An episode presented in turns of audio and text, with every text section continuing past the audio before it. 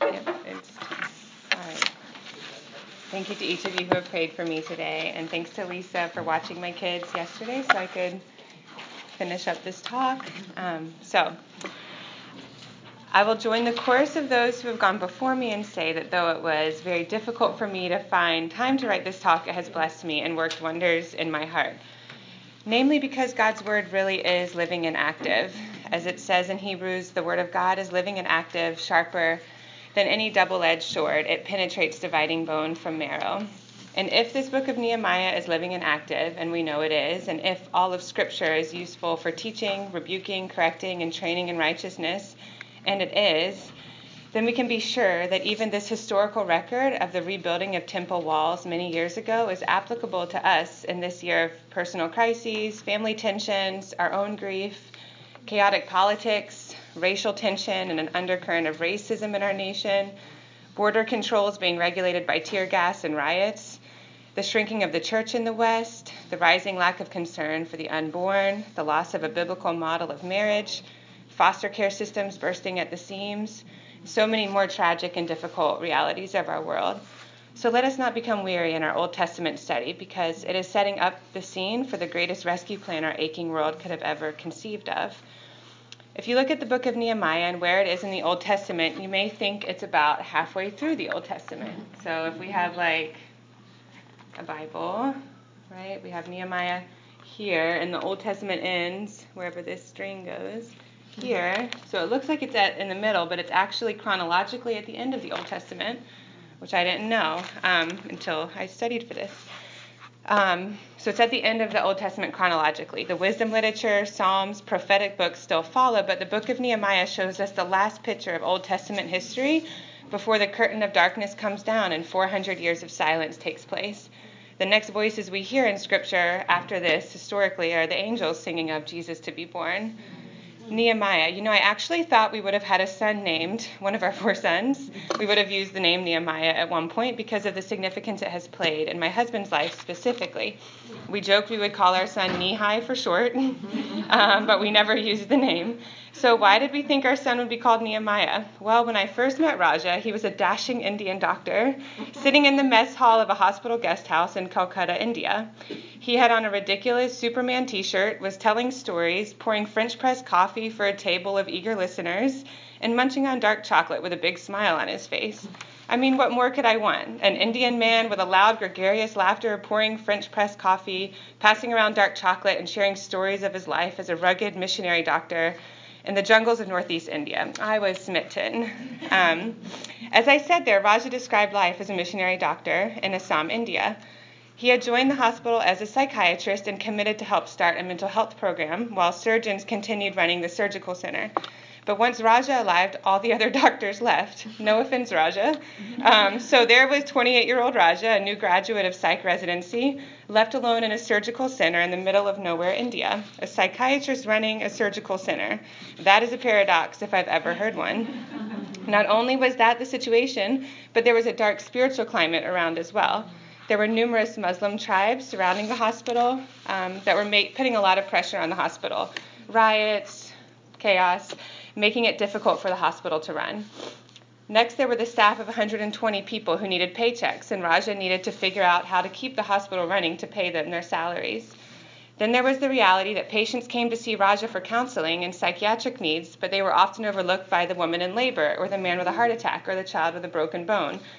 The way triage works is that when a woman needs an emergency section, emergency C-section, and the lady next to her needs counseling for depression, the C-section needs to happen first, but then the woman with depression gets moved further down the line. So Raja was overwhelmed. He needed to pay his staff, he needed to provide patient care, basically meaning keep people alive, and his heart and training were not for this administrative and surgical work. So he traveled to Delhi to tell his supervisors the, the situation and that he wasn't going to do it anymore. They told him, no problem, if you can't run it, we'll just shut the hospital down. Well, the hospital had been running for 72 years, founded by missionaries from Grand Rapids, Michigan, with Baptist Mid Missions. Raja did not want to be known in history as a doctor who shut the hospital down, so he stayed. Then he wept a lot and he prayed a lot, a bit like Nehemiah in the opening of chapter 1. Verse 4 says, I sat down and wept and mourned for days, and I continued fasting and praying before the God of heaven. Not only did he pray and fast and weep, but Raja invited others to do the same. Um, he invited some missionaries from another part of India to come pray and lead a retreat for the staff. While there, a missionary told Raja, The Lord is going to rebuild this hospital as in the days of Nehemiah. So Raja and the team at the hospital took Nehemiah as their battle plan slash business plan.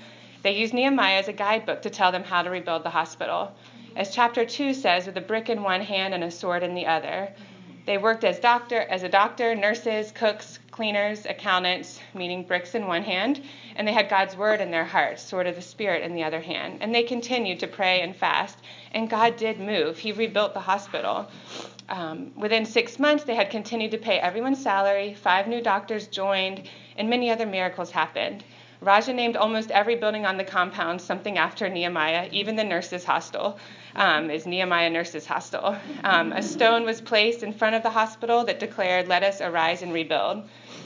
It's beautiful to share this story with you because it is something my family has personally experienced, and it's true. It's also powerful to read Nehemiah now because it not only reminds me of God's faithfulness in years past, but it encourages my heart for what I'm currently walking through. So, first, some facts. In the English Bible, Ezra and Nehemiah are two books, which we know, but in original Hebrew text, they are one book, and Nehemiah is simply the second portion of, the, of Ezra and Nehemiah joined together. We remember that the book of Ezra took place after the Babylonians destroyed Jerusalem and took them into exile. The book of Ezra opens up 50 years after that exile and taught us about what life was like when the first group moved back to rebuild their lives. So Zerubbabel had led a group of people back to rebuild the temple. Then 60 years later, Ezra went with a group to teach the Torah and rebuild the community and the temple. And now we have Nehemiah returning to rebuild the walls. Zerubbabel, Ezra, and Nehemiah all have a few things in common that we should pay attention to. Each were sent by a Persian king whose heart was moved by God to send Israelites for these specific missions. Proverbs 21:1 says the heart of the king is like a stream of water in the hand of the Lord they were provided for, and then each time their triumphant attempts end with not a lot of success. We heard last week how Ezra commanded divorce for all the Israelites who had married foreign wives. This is discouraging because Malachi 2 13 to 14 specifically says that God is not for this model of fixing families, and we don't read anywhere that God commanded Ezra to do this cleansing of sorts. So I guess what is most frustrating to me is that Ezra can't be the hero in my mind that I thought he was, and most likely Nehemiah won't be either, because these books are not about them. I was raised on so many books about heroes of the Bible, but the reality is the Bible is not about us, and it's not about the characters within it. It's about Jesus. And all the frustrations that Ezra and Nehemiah and the lack of fulfillment within their stories lead us to feel should only remind us that the best is yet to come, that these men are pictures of our King Jesus. So back to the facts. Nehemiah was a cupbearer. Some commentaries say his only qualifications were his willingness. That is true to an extent, and that's really the most that all of us can offer is our willingness. But he was the cupbearer, and if you read about ancient monarchies, the cupbearer doesn't just give the drink to the king and like help him sip it, but he tastes it first. If it's poison, he dies, and then the king doesn't drink it. Um, so that's a pretty significant role at the hand of a king. Um, so the king would have really trusted Nehemiah and had a unique opportunity to know, and Nehemiah had the unique opportunity to know the king well, be by his side daily, and the king would have known his countenance enough to know when he was downcast. And it was helpful that his wife was next to him, which we pointed out in my group. um, which is helpful because that is how the conversation got started that led to Nehemiah's journey. Also, this all happened in the month of Chislev, which represents November, December, which is neat because that's where we are right now on the calendar. And when it says the 20th year, that doesn't mean 20 BC like I first thought it was.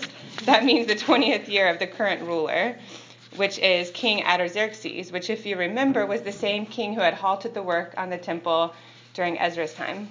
Um, so here we are in the month of November and December at Susa, which is the king's winter residence, like his winter castle. And King Artaxerxes is on his throne when Nehemiah receives this letter telling him his people and Jerusalem are falling apart at the seams.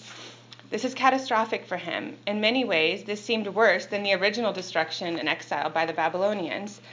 Artaxerxes is Nehemiah's king, and he was the same king who had put a halt on the building with Ezra because he was concerned about the stability of Jerusalem, that they would become self sustaining, and that they would stop paying taxes and tributes to him.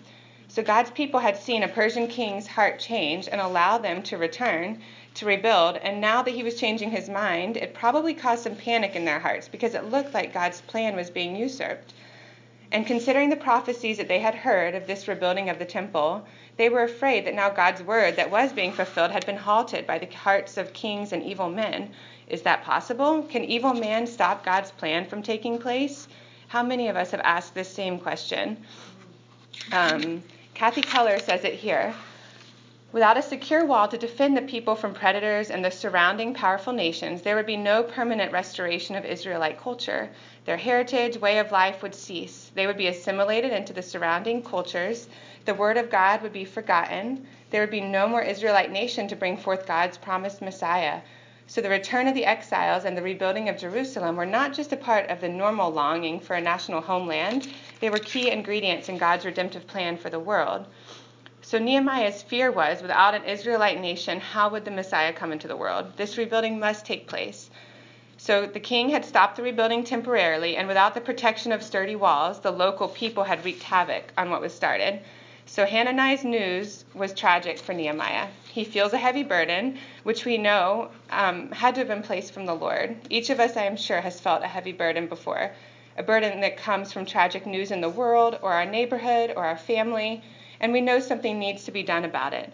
This is what Nehemiah felt. It says he sat and wept. I am familiar with that response. I have sat and wept many times. I have sat and wept at the rebellion and lack of faith in the hearts of loved ones. I've sat and wept when I failed a nursing exam required to graduate college. I've sat and wept when I was working as a single woman in India at a children's home, witnessing perversion of God's word and abuse of children. I have sat and wept um, when my son died. I have sat and wept um, at my own grief and bitter heart and cynical spirit.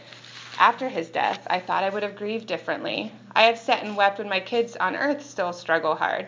I sit and weep when I'm tired and my kids keep me up all night. I am familiar with sitting and weeping. Um, but that is not the end of the song for Nehemiah. He remembered the refrain. Nehemiah fasted and prayed after he sat and wept.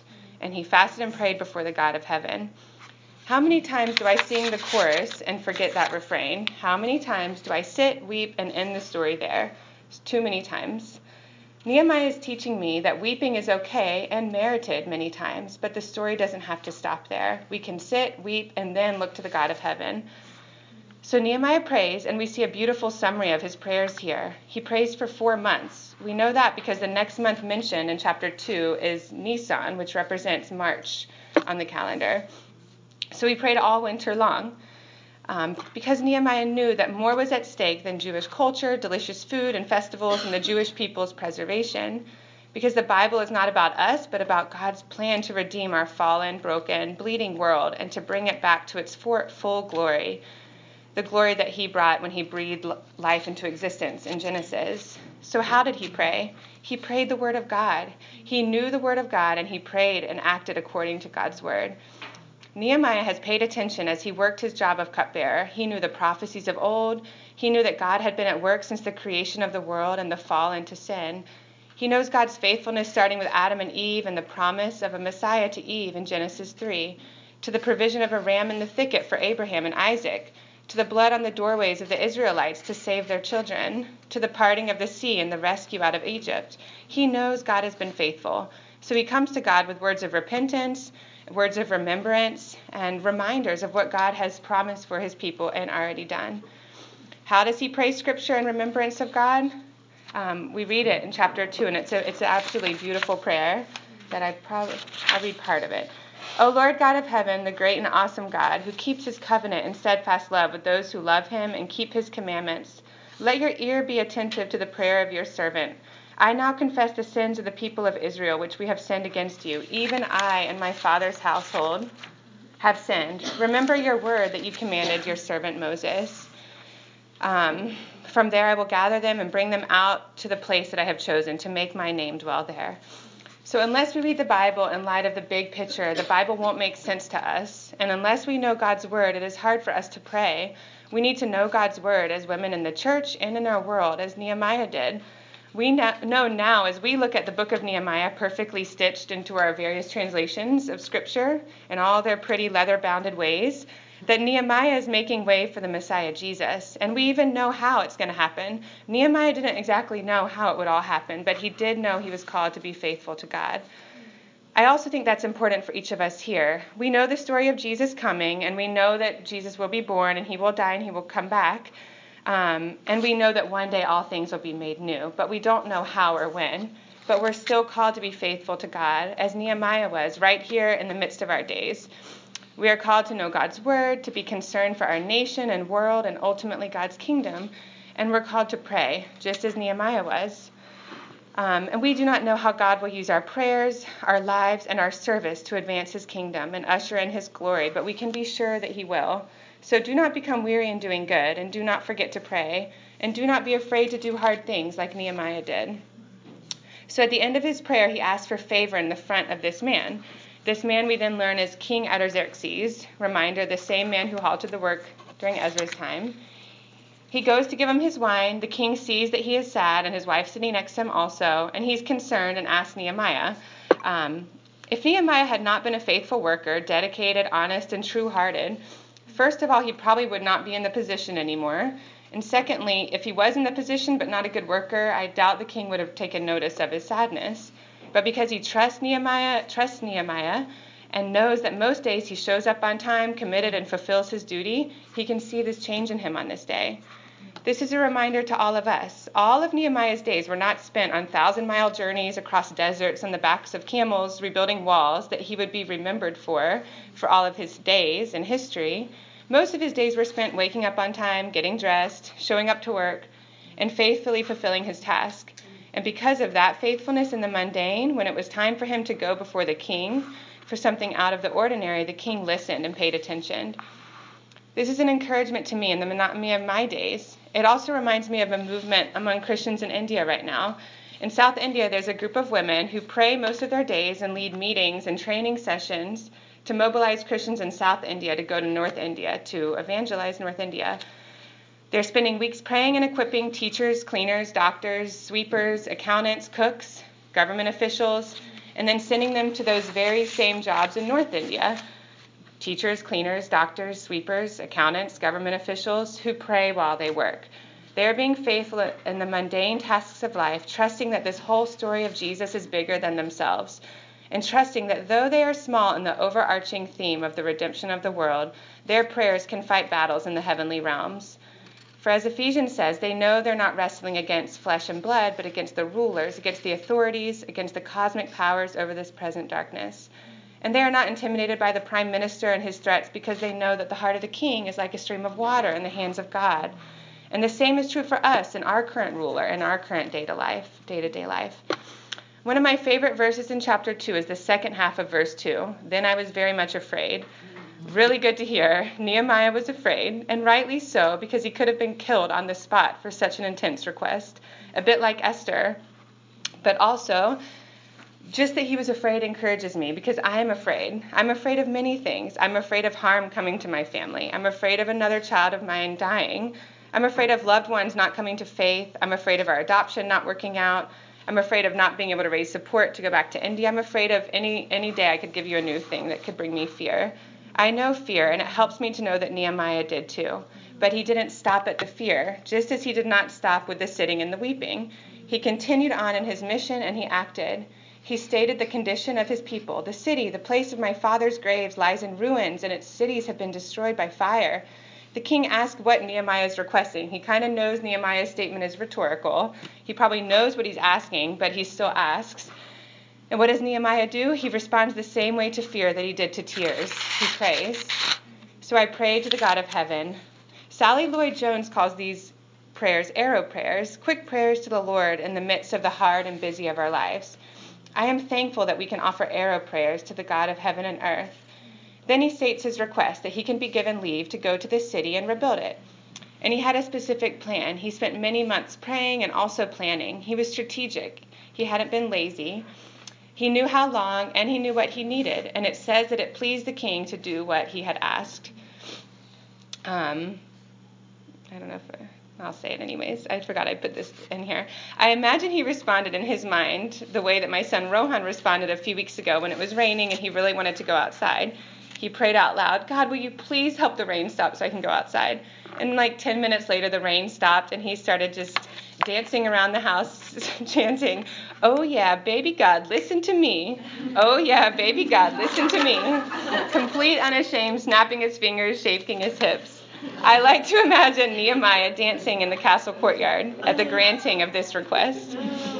So not only did Nehemiah state his need to go back, but he also was specific on what provisions he needed when going. You may remember how Ezra specifically did not ask for an escort on his journey because he thought it may give an impression that he did not believe God's power or willingness to go with him. Ezra and his friends fasted and prayed and made that decision. Now here we are. We have Nehemiah fasting and praying and coming to a completely different decision. Raymond Brown says this in reference to that situation. One man's commitment to God precluded the escort, the other welcomed it. Ezra regarded soldiers as a lack of confidence in God's power. Nehemiah viewed it as evidence of God's superlative goodness. Christians frequently differ on important issues, and it's a mark of spiritual maturity if they can handle those differences creatively rather than engaging in damaging verbal warfare. First century believers differed on some questions, and Paul urged them to stop passing judgment on one another. We are bound to think differently on occasions. Before we hastily judge other believers or ostracize them, we must make every attempt to understand and love them, discern what we can learn from them, and make every effort to do what leads to peace and mutual edification. For me, the contrast between Ezra and Nehemiah has been encouragement in the place where our family's at. As you know, we lived in India before. I had lived there six years and never raised support. Um, just kind of lived by faith. I'll call that Ezra style. Um, and now we're going back in a year. And um, now that we're, so I'll go back to the sheet. Now that we're in a season of moving back to India with a larger family and a larger vision about what the next 5, 10, 15 years of our lives will look like, um, we've decided through prayer and conversation with others to go with an organization that requires a lot more planning and much more financial provision. So I'll call this Nehemiah style. Um, so now I'm in a place of raising support. Eight years ago, I probably would have judged the missionary living on a salary in India, and now here I am, that very person. Um, I've been encouraged through this passage and picture of Ezra and Nehemiah that the Lord is at work in both ways and carries out his mission in different ways. Both sought prayer and fasting, and both were led to different decisions. So we get to the end of the passage, and it says, The good hand of my God was upon me. Dear ones, the good hand of our God is upon each of us today. He will be with you in all of your endeavors, even though that endeavor will not be what Nehemiah was called to specifically. And ultimately, what we should take away from Nehemiah is not that our God can use us like he did in the days of Nehemiah, but that our God is still the miracle working, king's heart changing, covenant keeping, protection providing, wall rebuilding, prayer listening, normal people equipping, and always loving God. And that he is still at work, and that Nehemiah is only a shadow of what came through Jesus. Jesus left the comfort of heaven as Nehemiah left the comfort of the castle. Jesus came to dwell with broken people in the poverty of our sin and the disaster of our world, just as Nehemiah went to the rubble of Jerusalem to lead them to restoration. Jesus intercedes on our behalf at the hand of God the Father, just as Nehemiah prayed forgiveness for the sins of God's people. But at some point, the parallels between Nehemiah and Jesus stop and the shadows commence. Nehemiah could not complete the task that Jesus' death and resurrection did because Jesus is the temple of the living God. He is not merely a builder of an earthly structure. Jesus knew that we would not uphold the commandments or statutes and rules that Moses gave us, so he upheld the law for us. He became sin who knew no sin, so we could become the righteousness of God. Jesus did not need walls because, as the prophet Zechariah says, the New Jerusalem will be a city without walls. The city of God is not marked off by a wall and existing in a temple we can build. Jesus' death and resurrection expanded the walls of Jerusalem, knocked them down. He himself is the temple, the city, and he himself is the wall of protection around us. He says, I will put my spirit in your hearts, by which you call out, Abba, Father. We are the new city dwellers of this holy city to come. God's city transcends every physical reality, so the whole earth is transformed in the New Jerusalem, the new heavens and the new earth. The reality that Jesus brought to us as a new Nehemiah transcends history. His rebuilding didn't focus on a physical rebuilding, but on a spiritual rebuilding. He was not concerned about the walls, he was concerned about our hearts. Jesus came and rebuilt our hearts through his Spirit. So, this is what Jesus did for us. So, what does it mean for us? We are living in the already, not yet, as the walls of our hearts have, are being rebuilt, and we are called to carry forward this message of hope and redemption to the world around us. We are here to proclaim His word and advance His kingdom forward, starting in the walls of our hearts and radically transforming the world around us. We intercede for others, we follow the burden God puts on our hearts, we rebuild the broken places around us, and we remember that one day we will be in the new city, rebuilt by the Lamb of God, and we will dwell in that city forever. Stop or pause? Stop.